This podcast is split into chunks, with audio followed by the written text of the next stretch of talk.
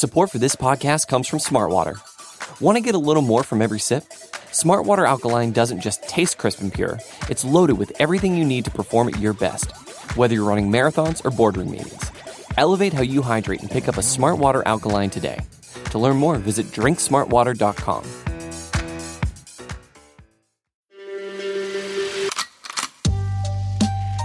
Hey, folks. As many of you know, this week we launched my brand new podcast, Up Against the Mob. It's a six episode series that takes listeners inside the world of prosecuting the Italian mafia, La Cosa Nostra. Today, here in this feed, we're sharing the very first episode, my conversation with former mobster turned cooperator Michael Visconti. To listen to future episodes, search for Up Against the Mob wherever you're listening and follow. Trust me, you won't want to miss these. And now, here's episode one of Up Against the Mob. Before we start, just a heads up. As you might expect, there's some violence and adult language in here. So if you got kids around, you may want to throw on some headphones first. Thanks. From Cafe and the Vox Media Podcast Network, I'm Elie Honig, and this is Up Against the Mob. There's nothing about me that any mobster would ever fear. I'm not big, five foot nine on a good day, slim build. No tattoos. Never had a real fist fight. Probably wouldn't fare very well. I got a little bit of a mouth, but I've never berated somebody or threatened to kill them. Never held a gun. I'm not from the neighborhood, as the mobsters put it, unless you count the leafy suburbs of New Jersey as the neighborhood, which they don't. No, there's nothing about me that would ever scare a real life made guy in any of New York City's five mob families Gambino, Genovese, Lucchese, Bonanno, Colombo, together known as La Cosa Nostra. Yet somehow I ended up as chief of the organized crime unit for the most feared prosecutor's office in the world, the federal prosecutor in Manhattan, the Southern District of New York. And by the time I was done as a prosecutor, I had taken down over 100 mobsters bosses, consiglieres, capos, soldiers, hitmen, enforcers, hangers on, and wannabes. This is one of the largest single day operations against the mafia in the FBI's history, both in terms of the number of defendants arrested and charged and the scope of the criminal activity that is alleged. I charged, tried, and convicted gangsters for murder, racketeering, robbery, extortion, guns, drugs, loan sharking, fraud, you name it. I took untouchable powerhouses off the streets and sent them to prison for decades, sometimes for life. So, sure, I made mistakes, took my lumps. That's how it goes. But I won more than I lost. So, no, no mobster would ever walk by me on the street and be afraid or probably even notice me. But by the end, my boss, some guy named Preet Bharara, would tell a newspaper that I was organized crime's worst nightmare. The Gotti family would call me derisively Hotshot Honig, I've been called worse. My name is Elie Honig. I worked for 14 years as a federal and state prosecutor. This is the story of my career, taking on the mafia. In this season, I'll take you inside the mafia. There's no fiction here. This isn't the movies. This is real life from the people who lived it. This season, you'll hear from prosecutors who took on mobsters in the courtroom and a famous lawyer who defended them. You'll hear from FBI agents who went undercover, who hit the streets to infiltrate and take down the mob, and who took on the most dangerous, highest stakes assignments. You'll hear from a journalist who has studied the psychology of the mafia and why we're so fascinated with mobsters. You'll hear from a guest who used to live the mob life himself before he turned against the mafia and helped us bring down his entire crew. And you'll hear from other mobsters in their own words on the streets when they had no idea they were being secretly recorded by the FBI or by their own fellow mobsters. Welcome to the world I used to watch on movies and TV, but never thought I'd actually be part of. Welcome to the story of my career as a mob prosecutor. This is Up Against the Mob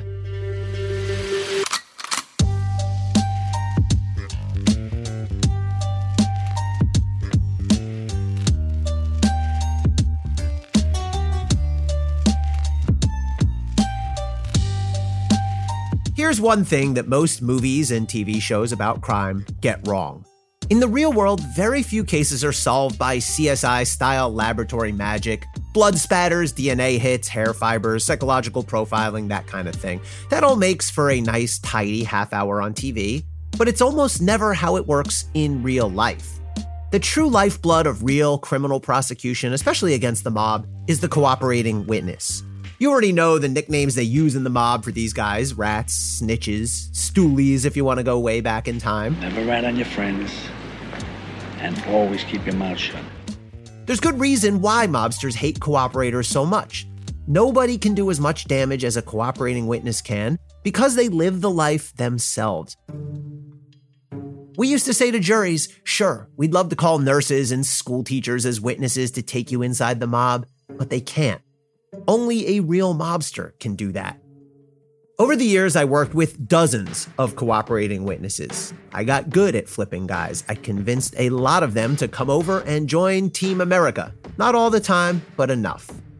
There are few things as exciting to a mob prosecutor as flipping a new cooperating witness. For me, it was like getting a gift all nicely wrapped up or opening a new pack of baseball cards as a kid. What am I going to get? What's inside here? And the best cooperators could open up a whole new world, take you inside, tell you who's who, who's got what rackets, maybe even who killed who. And if the cooperator was really well positioned and really had the goods, he could bring down an entire crew, an entire wing of a mob family, as you'll see with today's guest, Michael Visconti. I first met Michael when he was right on the cusp, right at a key turning point in his life. He was on the brink of becoming a made guy, formally initiated a full, untouchable member with the Genovese crime family. Now, let's be clear. Despite the theatrical name and the aura of old school Hollywood movie romance, there's nothing at all glamorous about the Genovese organized crime family. In reality, they're a group of essentially professional criminals, in some instances, killers. Throughout its history, the Genovese family has made untold billions, by stealing from good, hardworking citizens, and they've committed dozens upon dozens of murders, sometimes of innocent victims, sometimes of their enemies, sometimes of their own members. And the Genovese family is crafty, ruthless. They play by their own rules and they're not afraid to break everyone else's. Perhaps the most infamous of the Genovese family's members was Vincenzo Gigante, the Chin, the murderous boss who in the 1990s tried to beat federal charges by pretending to be incompetent and wandering around Manhattan in his pajamas. So, Michael Visconti, well, he was a rising superstar, a first round pick if they held the Mafia draft, an elite prospect. He had it all. He could handle himself on the streets, and he knew how to make money, both on the legit side and the not so legit. His mob future was bright. But for the first time in his career, Michael had run into trouble with the law. So it was make or break time for Michael Visconti. Fight the case and take the likely prison sentence, or leave the Genovese family, join Team Fed, and try to save himself. Years after he made that life changing decision, Michael and I sat down to talk about it like we never have before. Do you remember where physically where you and I first met with an FBI agent. Yeah, we met in a diner in uh, in New Jersey, and I think we uh, we ate, and uh, I don't remember what we ate, but uh, I got to meet you for the first time. Yeah, exactly. It was Tops Diner in Newark, New Jersey, and I always remember uh, when you and John Lariah, the FBI agent, walked in, and the server sort of knew exactly what was going on and, and tucked us away a little bit in the back. Yeah, I was on every newspaper uh, a couple months prior to that, so I think they knew exactly who I was. Visconti had been charged with extortion in federal court in New Jersey, and he was looking at serious jail time for the first time in his life. He had a big decision to make cooperate against his fellow Genovese family mobsters, or fight the case and risk major prison time. And it, that was a very, very, very tough, tough situation for me. And I do remember some of the topics that we talked about, and, and obviously topic A was was Angelo Prisco and uh, my relationship with him. This was the meeting where I first laid out for Visconti the nuts and bolts. If he wanted to cooperate, he'd have to tell me everything he knew about everybody he ever dealt with in the mob. And when I left the diner that day, I called up my supervisor and said, We've got a monster case right here. We're going to take down an entire wing of the Genovese family. So, you mentioned Angelo Prisco. Tell us who Angelo Prisco was. Angelo was a, uh, he was my captain on a personal level. He was like a, uh, a family member to me, actually. You know, that's what he was. He was a very, very respected person in the Genovese crime family. During our investigation, before we arrested anybody and before I ever sat down at that diner with Visconti, the FBI managed to flip an informant inside Prisco's crew. Unknown to the other guys in the crew, Prisco, Visconti, and all the rest, that informant wore a secret recording device for months, during which he captured hours worth of candid, unguarded conversations about crimes and mob life. We ended up playing a bunch of these tapes later for trial juries, which we'll discuss in a bit. Fortunately, I was able to call up an old friend at the SDNY who sent me copies of some of the best of those recordings for this podcast. So now, here's one of those recordings that our informant made where Angelo Prisco talks about his personal view of mob life. Remember, Prisco had no idea that the person he was talking to was secretly wearing a wire for the FBI. And they expect full Outside of you being the boss, this life sucks. And it's like a catch-22. If you're the boss, you're going to go to jail. This life ain't cracked up. It ain't what it's cracked up to be. This was a common complaint that I'd hear from mobsters. The power is nice, but overall, as Angelo Prisco says here, the life is full of peril. You know, his his mentor was uh, was Mario Gigante, so he was a very strong strong guy. He ran the Purple Gang along with Danny Leo in Harlem, and they came up to the ranks together, and they more or less, you know, the Genovese crime family had a lot of uh, smoke and mirrors. What do you mean by that? I mean by the fact that they weren't John Gotti with a Brioni suit on, smacking himself in the head, you know, telling everybody he's the boss. so, you know, they, they, were, they, you know, our guys had, had mothball holes in their sweaters, but they had $50 million in cash in the apartment. Now, the Genovese and the Gambinos are two of the five New York City mob families. They've got their similarities. They're both about the same size, around 150 made guys, plus a few hundred more associates looking to get in. And they're involved in some of the same rackets but there also are important stylistic differences. Angelo Prisco shared his feelings toward the rival Gambino family with our informant. I hate them guys. I don't do nothing with the Gambino. As soon as I hear them, my asshole goes like this. They think they who the fuck they are. They think they think they're the number one in the world, you know? Everybody else is a shit on their shoe. The Gambinos tend to be flashy, flamboyant, arrogant, Think of John Gotti parading around for the paparazzi and making the cover of the New York City tabloids. It was as if the reputed mob boss wanted to savor as much freedom as possible, strolling with his entourage across a park toward the courthouse. At one time, Gotti was such a national celebrity that when he went to trial for multiple murders, someone played the theme from The Godfather while his supporters cheered. But the Genovese family was different we prosecutors and the FBI would jokingly refer to the Genovese family as the Ivy League of the mafia, meaning they were smart, they weren't flashy, they were secretive, kept a low profile, they made a lot of money, and they were tough to prosecute. So that that's the difference between our crew and theirs. And they had power committees, they had panels of leaders. And you never knew really, even us as you know, soldiers and associates didn't even really know exactly who was in control.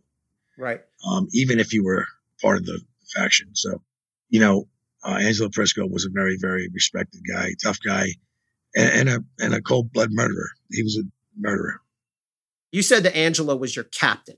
What does that mean in terms of the ranks?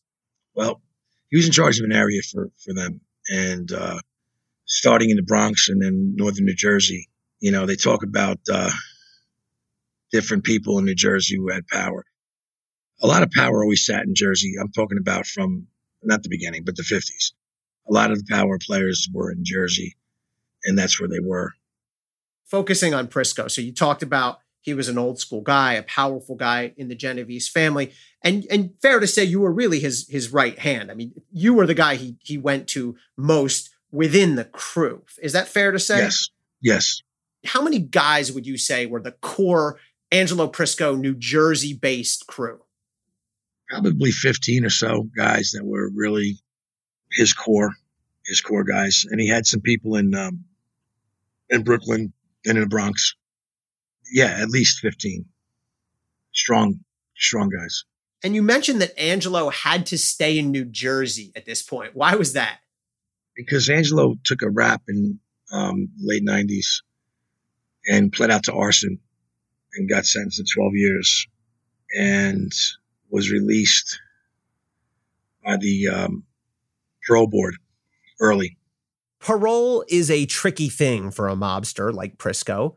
It means he's not in jail, but he's still under court supervision and he has to obey certain rules. And if he messes up, he can get thrown right back in. One of Prisco's parole conditions was that he could not leave the physical boundaries of New Jersey. Prisco talked to our informant about his frustration at being limited while on parole. I got three years parole again. They put you back to day one. I don't know how they work with the state, you know? But they, or, or you got to go in and you got to do the time you owe them. I don't know how it works. State. But I'm so fucking close to less than a year, I don't want to fuck up. It's when you got guys around you who take care of things. But I'm not doing that. You know, it's not the same as if I'm there, Jeff. You know? Even while he was on parole, Prisco still kept up his criminal rackets as best he could. In one memorable case, he got involved in a shakedown of the famous action movie star Steven Seagal. I call these positions that were these situations the perfect storm. We got reached out to by Bobby DeBrino, who was a in the movie business and ex police officer and cousin of Angelo Prisco's, and he was in uh, L.A.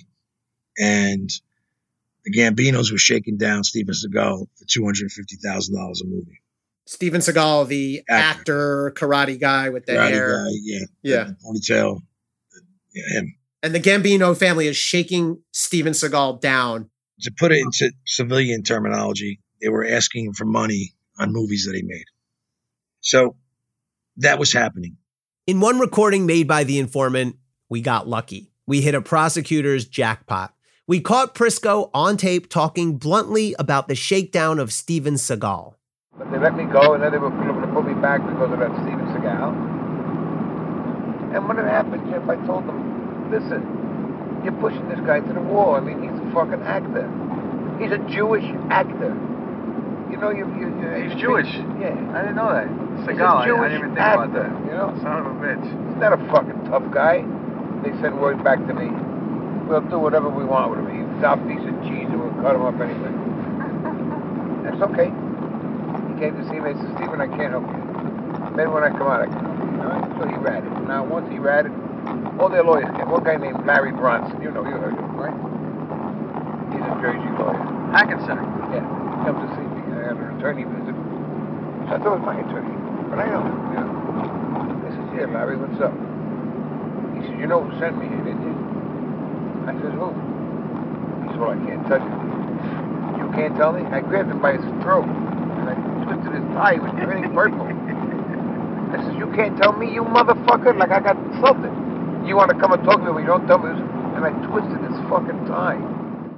So here we have a real mobster, Angelo Prisco, in his own words, describing to his driver, who of course Prisco had no idea was wearing a wire, blow by blow, how he shook down Steven Seagal and even how he choked Seagal's lawyer to drive the message home. So Angelo gets out. He's got this crew. Angelo cannot physically leave New Jersey. Correct. So tell us, where would you guys, where was the main sort of regular meeting place with, with you, with this crew? Uh, Glen Rock. We, we all became uh, bowlers. So we, joined we joined a bowling league. That was really good. So we, we used to bowl, I don't know what night of the week it was, and it was very close shot for guys to come from New York to a bowling alley. As you know, a lot of that audio that you guys taped wasn't uh, too clear at the bowling alley. I mean, I'll complain about this all day, but we had a guy wearing a wire in your bowling alley, and it was just conversation, conversation, pins explode. Conversation, conversation, pins explode. Um, so, did you do that on purpose? Did you guys pick a bowling alley to be, just in case? No, we weren't. He wasn't that smart, Angelo. I don't think he liked the bowl. You know what got what was funny about this is I'm a very competitive guy. Yeah. And uh, I ended up bowling a, a 298 or 299 or something. I, I actually got very good at this sport, so it was it was funny because they all sucked, and uh, you know I got a, I got a lot of stories for that one too. I you know one time we were bowling against a team, and uh, Angelo had some uh, underlying um, you know problems medically, so he he was a diabetic and you know he didn't take care of himself. He ate the wrong stuff. He was overweight, and he would bowl, and he was a left-handed bowler. Not that it means anything, but he always sat on a chair backwards. You know, so he always leaned his torso and elbows on the back of the chair. So he was doing that. And we were bowling against another team. The guy was trying to get around him and told Angelo, hey, bro, sit right or move. Oh, boy. And, you know, we all reacted pretty quickly. And the guy shit his pants. I mean, he didn't, they didn't know, they had no idea, you know, and, and, and obviously they knew afterwards. They probably can't believe they escaped that one, but it was funny stories like that. A lot of people that worked at the bowling alley knew because of the, of the people that would come there. I mean, we had everybody coming there from Pepe Lascala, you know, Robert Milano, I mean, uh, Fat Jolly Cesaro. Everybody came there. You know what I mean? So they all knew, you know, even even uh, Mike DeNose, uh, Vinny Gorgeous, they, they were all there. I mean, these are powerful guys. These are Vinny Gorgeous was a was a boss, and they would they would drive into Jersey. Yeah, to see me. I was this conduit because when we were taking care of the San Gennaro feast, I was the bag man for uh, for the Genovese crime family. So I was, you know, helping lay out the garbage with Vinny and and even Mike DeNose. Mike's the acting boss now, so you know. But these were the guys that we were with every day. You know who was on the bowling team Tell me, give me the lineup here. Okay, so it was me and Ange, Rocky, Eddie, Cobb. It reads like our indictment. Yeah, yeah, yeah. we ended up indicting the entire bowling team and more. Now, Rocky was a key figure. His real name was John Melicharik, but everyone called him Rocky. He was short and scrappy. Rocky and Visconti were Prisco's right and left hand, his top two guys. They worked together a lot, but they also had a bit of a rivalry. So yeah, that was the, that was our bowling team. We were the best dressed bowlers. Yeah, it doesn't surprise me. Uh, did, were you good? Like, would you were you good in the standings? Did you win your matches? Yeah, we won some some stuff. We did pretty good. You know what I mean? We we we did good. It was it was. uh Listen, if you're rolling high two hundreds, that's that's a that's a good start. They knew, you know, and obviously you knew I always made a lot of money. So I, you know, when I wanted, I don't want to use anybody's equipment. So, like the first night, I got to get, and the guy says, "Well, you can't just buy a ball; you have to have it drilled." I said, "How much is a ball?" He said, "Like 130, and then to drill it's 20." And I think I gave him like 400 bucks. I said, "Can you do it right now?" And the guy was like, "Yeah, I, I can do that right now." sure. you know, so I mean, it was they they took care of us over there because they they were we were just different, I guess, than the average bowlers. When he was on the streets, Visconti was the Genovese family's dream. He definitely was tough, and most importantly, he was a moneymaker. Visconti even came from a good family background, and he had an innate understanding of business. I don't know. I was different. I was different. So how did this happen though? I mean, you, you come from this, and when you're talking about your family now, you're talking about your, your actual family, your father, your brothers. Yes. And, and none of them had anything to do with the mob. And a lot of guys, by the way, Michael, who I ended up dealing with his cooperators. Their father was a made guy, their yeah. uncle was a made guy, their brother. I mean, you're the only one in your family who had anything to do with these mob guys. So how did that happen in your life? I, I, I had an attraction to that, I guess. I don't know what it was. And, you know, I have a lot of things too in my own life, you know, that, that I dealt with. You know, looking at me physically, speaking to me, you, you may make your own assumptions on who I am and what I am, whether it's a good vocabulary, pretty big guy, well built, whatever it is. But I, as a kid, didn't see myself like that. Even though I was an outstanding athlete, I struggled in school and didn't find out till later on I had dyslexia and, you know, went through that, got, got over got through it, you know, and trained myself how to, how to really train my my my eyes and my brain how to pick things up and, and do things differently than than someone else. But through those times, my self esteem wasn't as what it appeared to be. So I was an overachiever, a prover, and I, I wasn't one to be challenged. So going through that, if I felt challenged, my defense was to, to, to react physically. Who was your first conduit into this world? Where I lived, the Colombo family had a compound, and that's where Joe Sr. died after he was shot in the head in Columbus. But I knew his kids as well. And where where was this, just geographically, Mike? That's Washingtonville. So north of the city, north of New York City. Correct. North of New York City, uh, Columbus had a farm, and uh, Joe Senior raised his uh, five kids there. You mean the Colombo, the Colombos of the Colombo family had an actual farm? It wasn't a working farm. It was more of a, you know, I think they raised Cadillacs. So, you know, they were there and they had the, the closest, the youngest son was the closest to me in age, which he's older than me. Um, and then you had Joe Jr., Anthony, and, you know, on and on. and. I have a daughter too. So for some reason, Joey always had like a bit of a problem with me. I don't know what it was, whether he was jealous of me, that I was a good business guy. Maybe a girl liked me that liked him. I don't know. But he, he postured to me a few times and I went into the attack mode because I didn't give a shit who you were and shocked them. And then I had a friend of mine that I grew up with that was friends with Angelo, and Angelo always wanted to meet me, and I didn't want to meet. I didn't want to really know anybody. Angelo Prisco. Correct. So finally, I went down there to put it on record that I threatened to beat the shit out of Joey Colombo Jr. And you know, Angelo says, that, did, "Did you put hands on him?" I said, "No." You know, I verbally threatened him. I told him if he comes around me again, I will completely crack his skull open. And Angelo said, "Ah, you- "Come meet me for dinner." And from that day on, I mean, I was with that guy every single day until we were indicted. So so just to be clear, so you basically threatened to hurt the son of a very powerful member of the Colombo family. You knew enough that you had to go get some protection, and so you went and and laid this out in front of Angelo, and and that's how you ended up around or on record with Angelo Prisco. Yes. What was the relationship like between you and Angelo? And he was what I'm guessing 20 years older than you, 15, 20 years older than you. I mean, how did you look at him at that time? he was a very funny guy, very charismatic, obviously a tough man. And I just, you know, we just, you know, it happens in life. You just, you, you really hit it off with somebody to the point where if Angelo introduced me to somebody that wasn't a, in the family, he would say, This is my son.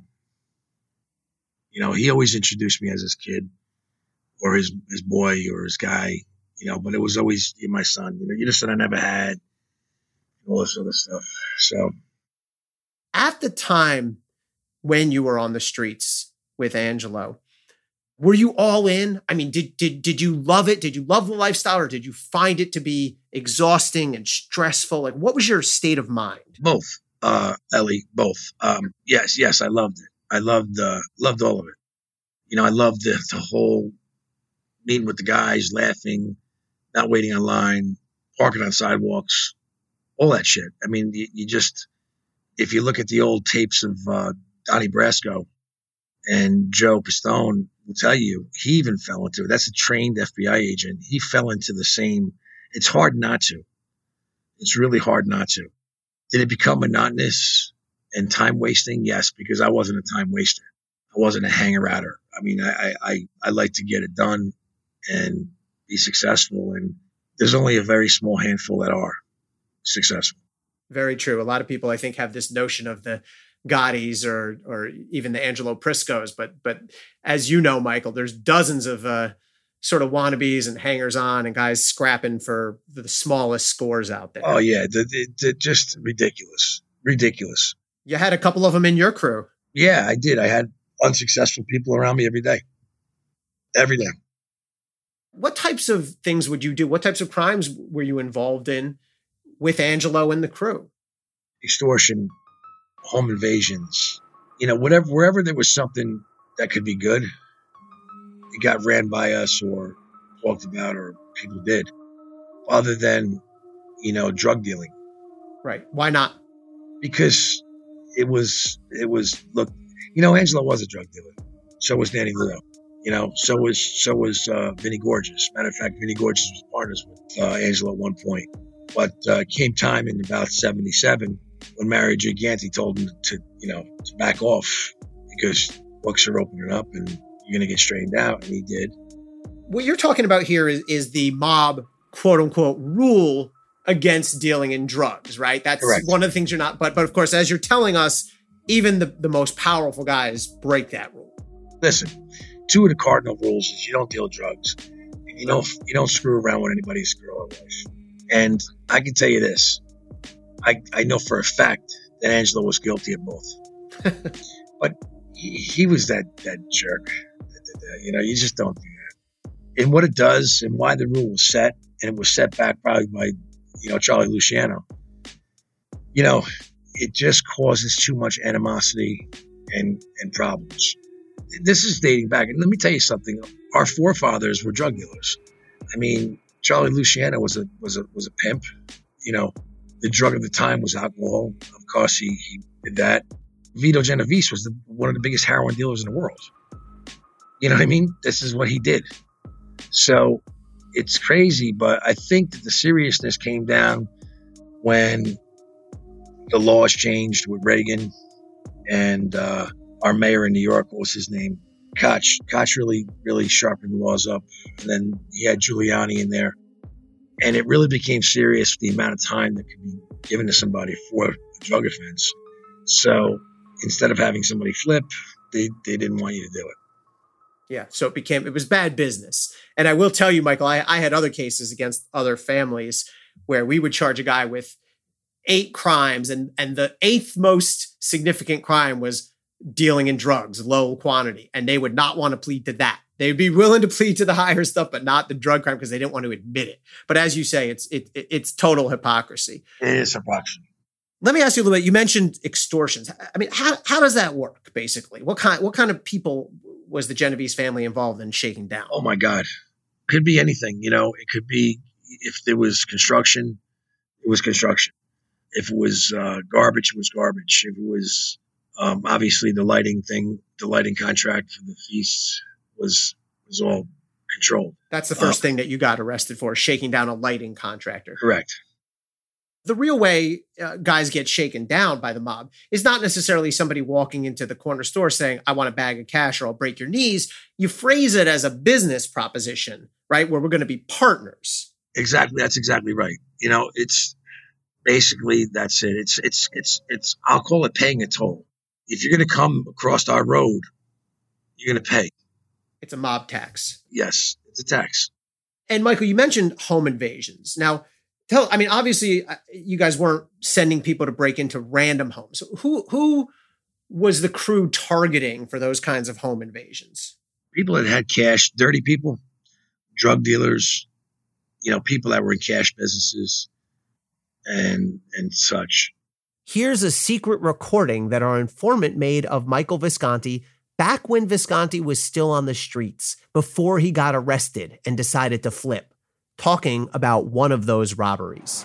And he's always got 30, 40 pounds there. He's got 50, 100,000 cash. He's got bottles and bottles and bottles of pills. Just going in for the cash, obviously. No, I'm taking everything. Michael, as you've sort of alluded to and talked about, I mean, look, you're you're a big, strong guy. You know, were there times when you assaulted people, committed violence Yes. for Angelo for the crew? Yes. Bunch of times. I mean, once or twice. No, I mean for for Rocky, you know, just Rocky was a, Rocky was another guy in the crew, right? yeah, Rocky was a guy. He was a very respected guy, but he was he had the, the Napoleon syndrome. Rocky, but Rocky had you know Joker Pokers and you know little businesses like that, and and he had a guy that owed him money that was with the Colombos. So we were doing business in Brooklyn with the Russians one day, and he said, "Man, a guy owes me, you know, twenty grand, whatever it was." I said, "Who's he with?" He says, "Ah, he's with the Colombos." I said, "Really?" He, so he's not going to pay you. I didn't know that he had paid 140 or 50 already. It wasn't like he owed him 20. He had already paid a lot of money. which makes a difference in the mob world. It makes yeah. a huge difference, huge difference. So he's telling me that the Colombo said it's done. Anthony Colombo or somebody said it's over, done, leave him alone. But but he didn't tell me the other part that he had already paid 130 or 40,000. So I said, "Where is he?" He said, "He's got a he's got a furniture store right around the corner in Brooklyn." I said, well, go, go, go over there." So he came out and he started with the Colombo shit, and I open handedly knocked him into a bank window and knocked him down. But when I did it, I swung kind of wide with my open hand, and I hit Rocky's nose and broke it, and it was blood all over the sidewalk. So I hit Rocky and hit him. That was the funny story. But yeah, stuff like that. Yeah, absolutely. I, I, I had no problem, you know, doing that. You you you know had no problem, like you said, with an assault and act of violence. No. Before Visconti flipped when he was still out on the streets, our informant caught him on tape talking about his own enforcement methods. Do me a favor, guys. Just stay the fuck away from these fucking fees. This is your last warning. Come back. And you're never gonna see your family again. If he doesn't do it now, I gotta go back and beat him up. See, I would normally go in there and flip the desk. You know what I mean? I swear to God. Angelo Prisco, we ended up trying, we prosecutors ended up trying convicting Angelo for a murder that happened many years before you were ever involved. You had it was a 1992 murder um, that you were not involved in. But Angelo, we we proved to a jury was a killer, was capable of giving an order to murder. If Angelo had asked you to, had instructed you to, to kill somebody, would you have done it? Yes. You would have. Yep. No hesitation. No. Why? Looking back, why? Now I can look back and say why in that in that time frame because I was I was in a different state of mind. I listen, if if you're raised with sheep, you're a sheep. If you're raised with bulls, you're a bull. When you when you start hanging around with jerk offs, okay, you start losing your sense of all senses. You, so your morals are the first thing that goes, and it's hard to hold on to them. And I said it at sentencing. I'm the same physical human being. I'm the same physical you know, person, Your Honor.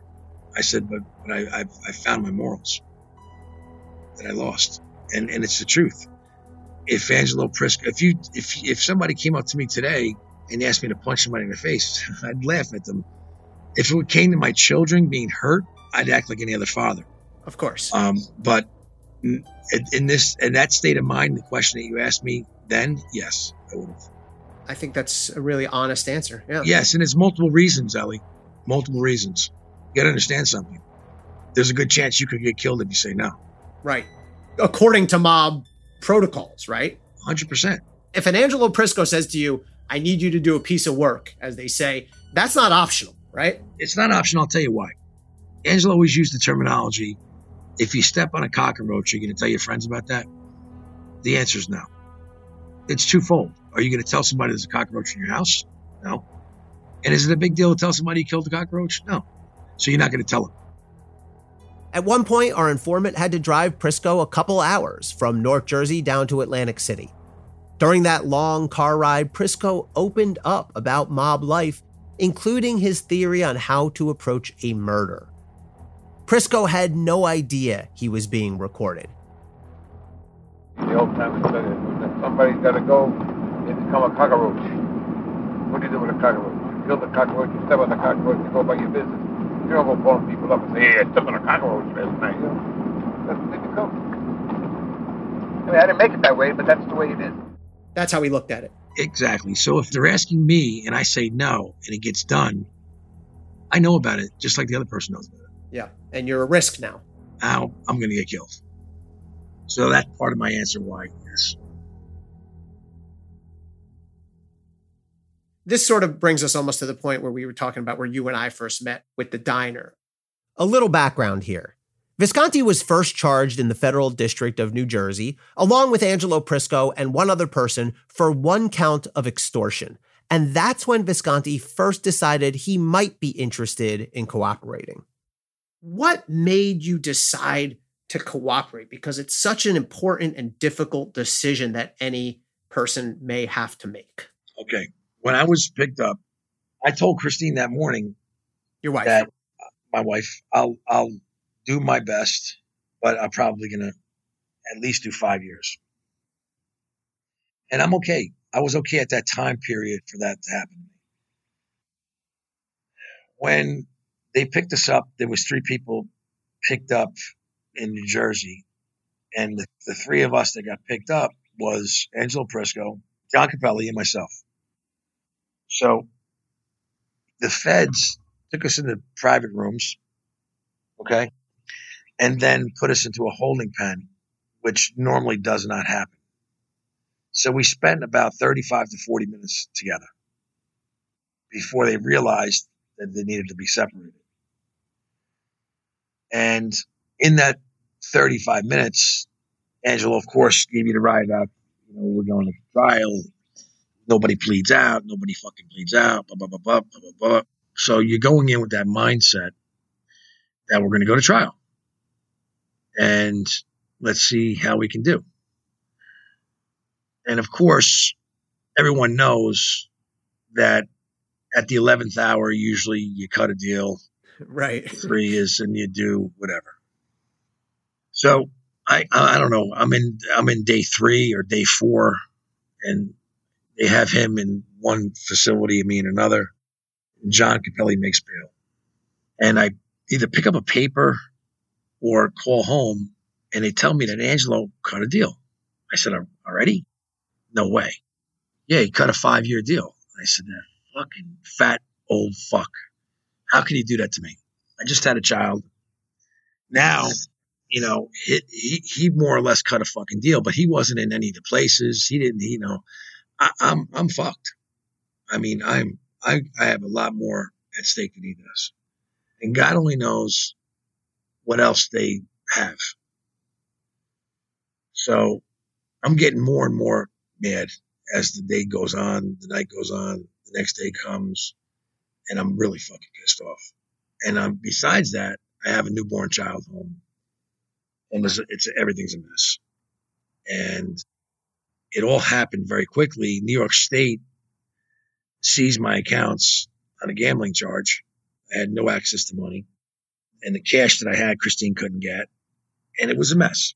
So I called her up and I said, call the number and tell them I want to talk to them. So you tried first to cooperate with federal prosecutors in New Jersey. So tell us how that went. It went like a, it was a, it was a, it was a shit show.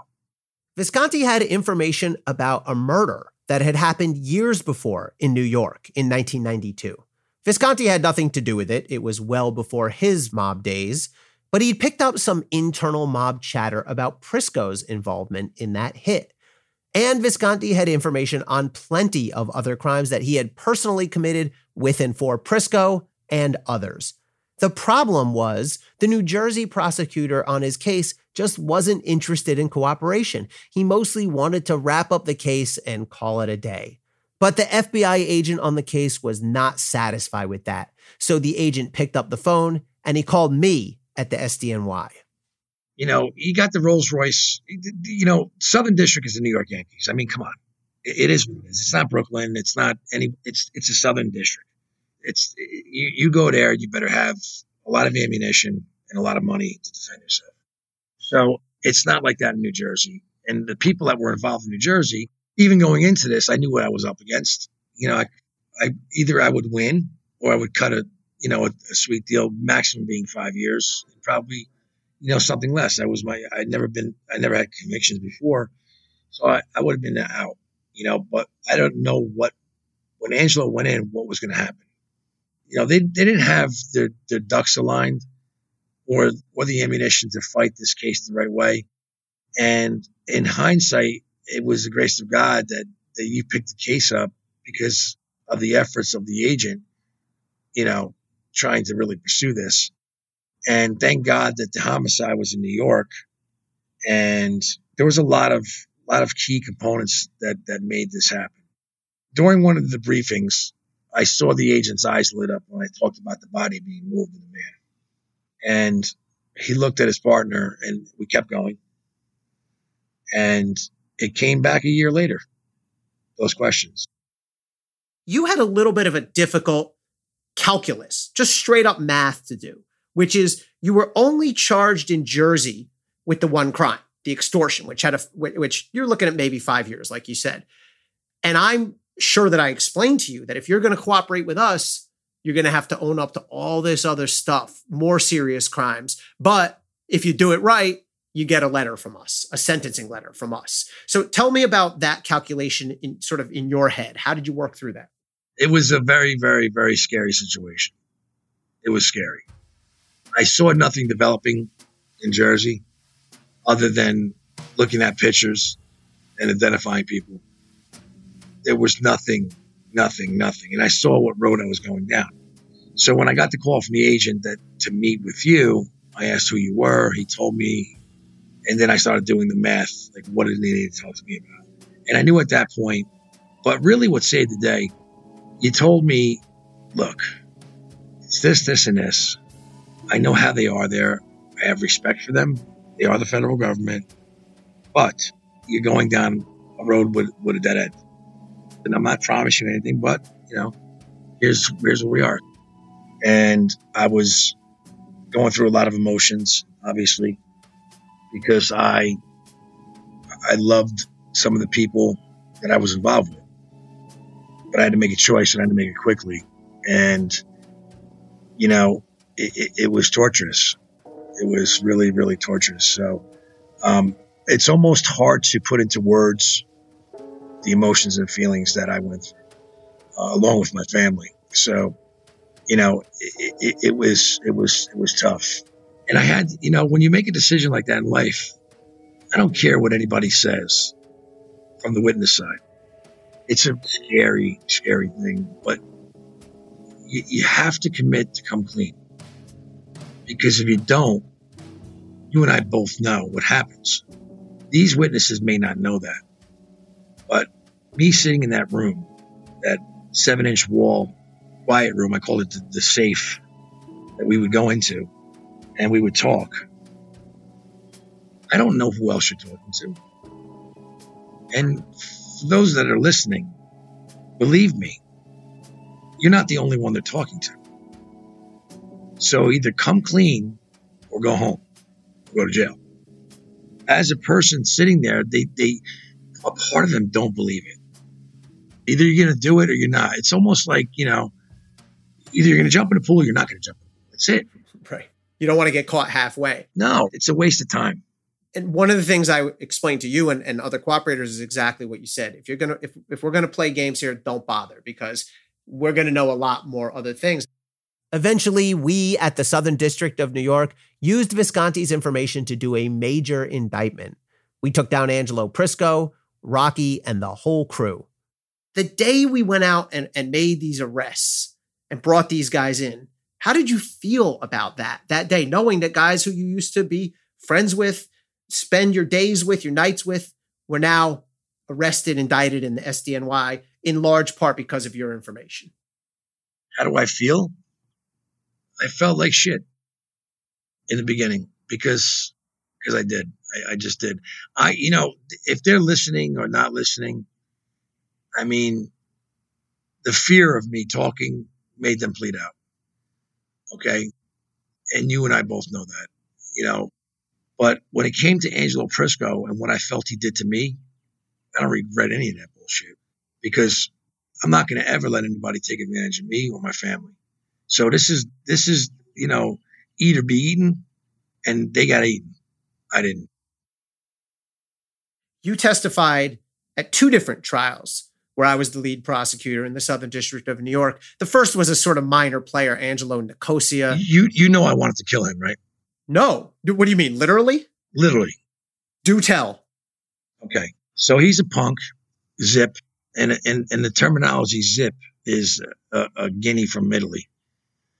So he was an asshole, and it's pretty ironic. I'll get into it after this. But he was a crybaby jerk that knew Nikki from the docks and always had a problem. Always, yeah, this guy owes me money. This guy, you know, and always wanted to be a tough guy. And we were out one afternoon for something with Rocky. And I said to something to him, and he literally like almost got in my face. Oh, yes, I do remember this. So I took a fork and I was going to put it in his neck.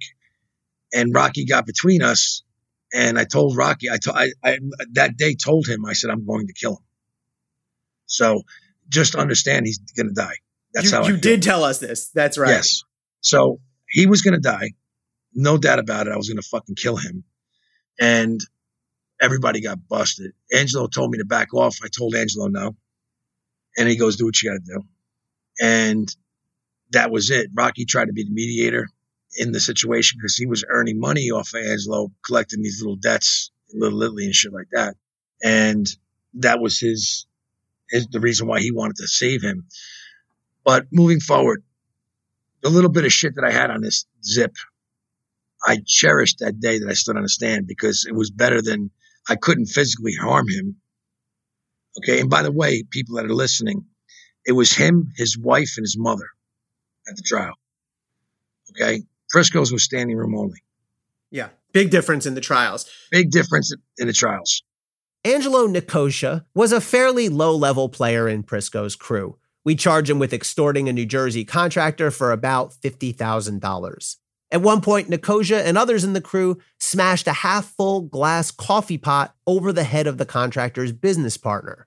Another time, they threatened to cut off the contractor's fingers.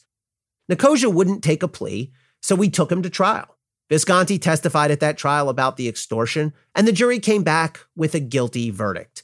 The judge sent Nicosia away for just under four years. But for Visconti, that trial was just a warm up. The main event was the trial of Angelo Prisco.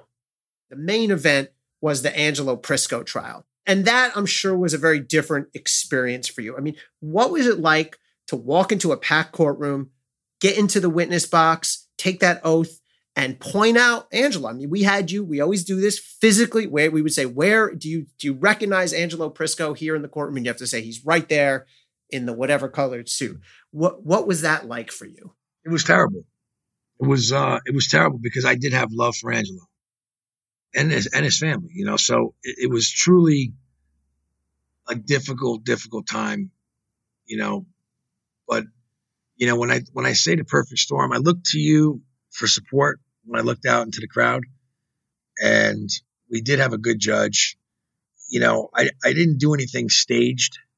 I, I looked into the eyes of the, the jury. I looked into the crowd, and I didn't waver. You know, and I'm not saying this like I'm I'm a badass, but I guess I am a badass because it was a very, very difficult time because other people could have cracked. I did take out a picture of my kids and I, I put it in front of me and I had an ear infection and flying in didn't help it. So I was um, kind of sick that day. And, you know, what, what people don't understand is, you know, you, this is not TV. You know, you're not, you're not whisked in from a back room with a black hoodie on and then, you know, sworn in and, and you testified and then you whisked out. I walked up the center aisle of a courthouse that was standing room only. My memory of that cross examination is is the lawyer didn't lay a glove on you. And I think the reason for that was because you, as much as only the top sort of tier of cooperators understood what you were saying earlier, that you just have to own up to everything. And if you've got nothing to hide, then I'm going to bring it all out with you on your main, your direct exam. And there's there's no secrets. And so it makes you sort of in a in an odd way while you're up there admitting all the things you've done, you're kind of invulnerable because as we tell the jury, it's not about whether you love this guy, it's about whether you believe him. You're right. You're exactly right. And I can remember a lot of the cross examination questions vividly, even after all these years. But I can remember one part where he, again, I used to t- say he took this out of a YouTube video from Cutler you know, and he slammed his Bruce Cutler is the famous, the famous Gotti, Bob. Gotti attorney, yeah, that, that thinks he's a gangster. So, you know, he slam, he, he had the he had the double breasted suit on this guy, and he was all done up, and he slammed his fist on the podium, and he says, "Isn't it true, Mister Visconti, that you're only up here to save your own ass?" And I said, "Yes, I am." Like, what? Next question, you know, and he didn't know what to fucking say. So, you know, the bottom line is it, it was difficult, yes, to look at Angelo. And he stared me down, and I looked at my kids and I stared at him. And so, and so we're clear. Angelo was convicted on all the counts in that trial, got life, and, and died a few years ago in prison. He's dead. It's a shame he died in jail. But uh, I'm here. Did I win? I guess so. I mean, if we're we're trying to do W's and L's, I guess I won. I was not going to allow somebody to screw me over and lie to me. And the bottom line here is I would have done five years with toilet paper underneath my head laying on a concrete floor if he did the right thing. But it all works out for the best, Elie, because eventually I would have gotten busted and went to jail or dead. So, you know, I got to, to raise my, my kids the best way I could. And they're all successful, intelligent young people. And uh, I didn't miss anything. He did. So that's a win.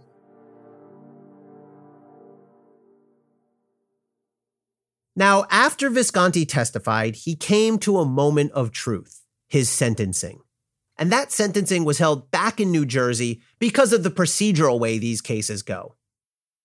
Tell me what you remember about that day and, and your sentencing. And, and I mean, how nervous were you? you? You were looking at, we had written you a, a, a very strong, what we call a 5K letter, a cooperator letter to the judge. But look, you could have gotten sentenced to a long time right there that day. How did that feel that day?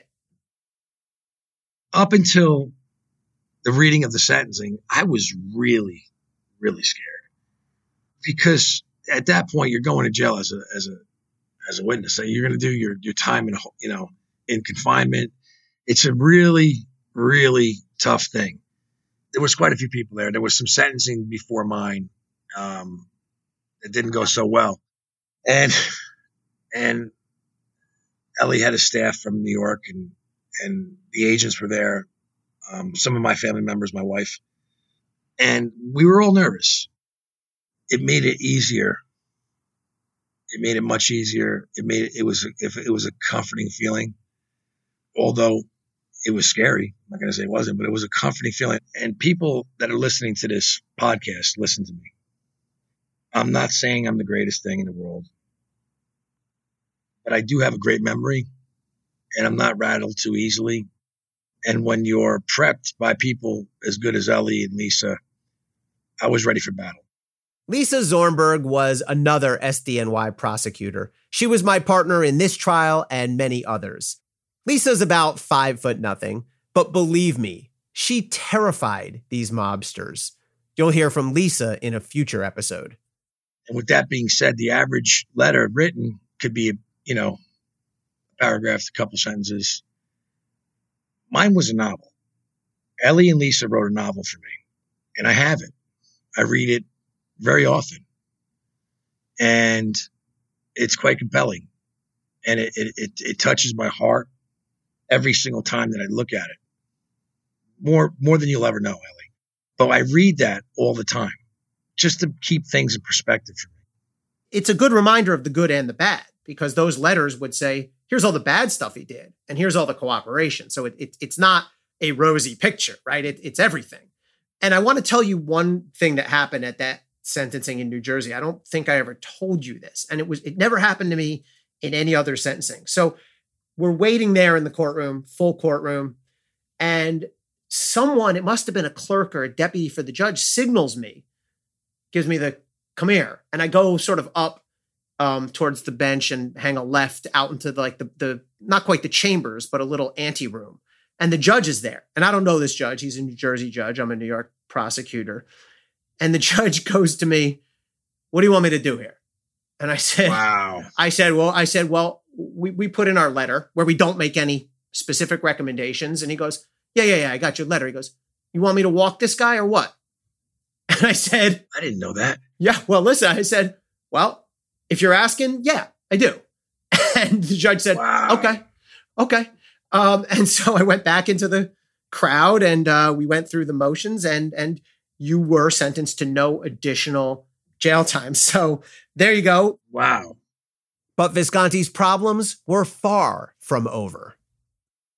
I don't know if you know this or not, Elie, but it's the federal government's responsibility to hear something to tell you. Yep. So Angelo Prisco put a hit out on me, several of them. So one was with a guy that wore a wire on him in jail, and he wanted to have me killed. And he, the wire was better be a tough guy because this guy's a tough guy, and just get it done. And then he hired an attorney, and the attorney was going to kill me, and he ended up getting sentenced himself. The guy in New Jersey, do you know about that? Oh, um, Paul Bergrin. Yeah, Paul was going to kill me. Oh my goodness. Well, he got he got convicted of putting hits out on witnesses. Yes. So there's always a young guy that wants to make a name for himself, but I'm still very cautious. And uh, that's the way I run my life. So, Michael, you know, from the start, as you said earlier, your, your family, your real family, not the Genovese family, your real family was your top motivation. What did you tell your kids? I mean, they were young back then, but what do you tell them now that they're older about this part of your life? It's t- that's a tough one. You know, the youngest one really doesn't know much. The older one knows everything. And my middle one has seen stuff, Googling and, you know, I guess I still look like a gangster, I guess. I don't know. because they'll say, you know, uh, your dad, you know, is he on The Sopranos? You, you do have a look. Yeah, I have a look. So that comes up and I didn't lie. I just said I made I made a bad choice in life and you know, that's what daddy did. And this is what daddy does. So I don't know. I, I don't know how they feel. I don't know how they feel. But you know, it is what it is. I I don't know. That's a great question. And look, I know there's no easy answer. Let let me let me give you this hypothetical. Let's assume you'd never have gotten caught, you'd never have gone to jail. All right? Option A, I'm going to give you two options here. You're going to stay with Angelo, you're going to get made, and you're going to live that life for the rest of your life. And option B is you flip and you you live your life that you have now. What are you choosing? My life now. Because I don't have to look over my shoulder. Yeah. And I don't have to worry about making a graduation or play or game or dinner. I'm here. So, in retrospect, I'm happy. What you've done with your life and the way that you uh, really came clean and, and, did this the right way um, is something that I'm proud of, and, and, I'm proud of you for doing. I, I, thank you, and, and and honestly, when I say this, I was I was a maybe for you until I started speaking that day. So I did this for all the right reasons because I can tell you this not all of us are animals. And I'm not saying I'm a better person or, you know, I'm above anyone else, their crimes. And I'm not saying that what I did was ever right, but I treat people the way I'm treated. And if you give me loyalty and respect, I'm going to give it back to you. And if, if, if I give it, I expect it. And I got all of that from you. Words really can't describe it unless you've been through it. You know, but there is hope after that. I can tell you that right now. It's, it's, it's good stuff. And let me tell whoever's listening out there, and this is the guy's honest truth. I'm still the same guy. I'm still 258 pounds. I'm 50 plus years old and I can still bench press over 400 pounds. I'm still a nasty, nasty guy physically. And if I get a, a delusion in any way, shape, or form about my family or me, you better bring your lunch because you're going to have a big problem. That's number one. And number two is walking into somebody's house with a gun, tying somebody up, smacking another wise guy around doesn't take balls getting on a stand and testifying takes more balls than anybody's ever got in their life.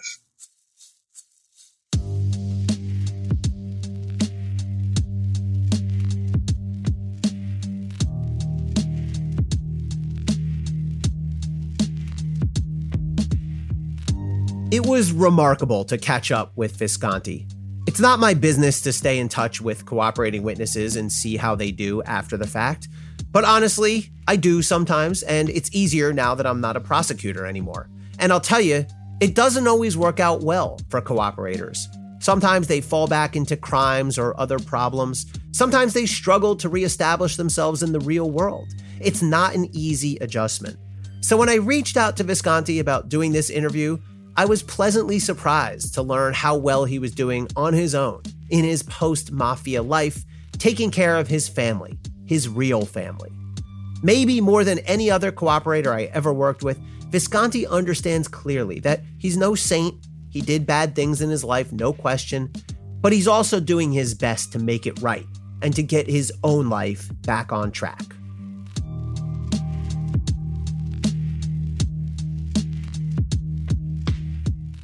On the next episode of Up Against the Mob, we'll speak with famed mafia defense attorney Murray Richman. For decades, Murray has been among the most respected and successful criminal defense lawyers in the country. A few years back, Murray and I even went head to head at a mob murder trial when I was an SDNY prosecutor. For a behind the scenes look at each episode of Up Against the Mob, become a member of Cafe Insider and catch me in conversation with Safeena Mecklai, who was a co host of mine on the Third Degree podcast. You can do that at cafe.com slash insider. And for a limited time, get 50% off the annual membership price with the special code MOB. That's special code M O B MOB, and you can do that at cafe.com slash insider. That's it for this episode of Up Against the Mob. Thanks again to my guest, Michael Visconti. If you like what you heard, please rate and review the show on Apple Podcasts or wherever you listen. Every positive review helps new listeners to find the show. And as always, please send us your thoughts or questions to letters at cafe.com. Up Against the Mob is presented by Cafe and the Vox Media Podcast Network. I'm your host, Elie Honig. The executive producer is Tamara Sepper. The senior producer is Adam Waller. The technical director is David Tatasciore. Music is by Nat Weiner. The cafe team is Matt Billy, David Kurlander, Sam Ozer Staton, Noa Azulai, and Jake Kaplan. Special thanks to Nate White for his help with research. I'm Elie Honig, and this is Up Against the Mob. I hope you enjoyed the premiere episode of Up Against the Mob. To catch our future episodes, follow us at Up Against the Mob wherever you get your podcasts.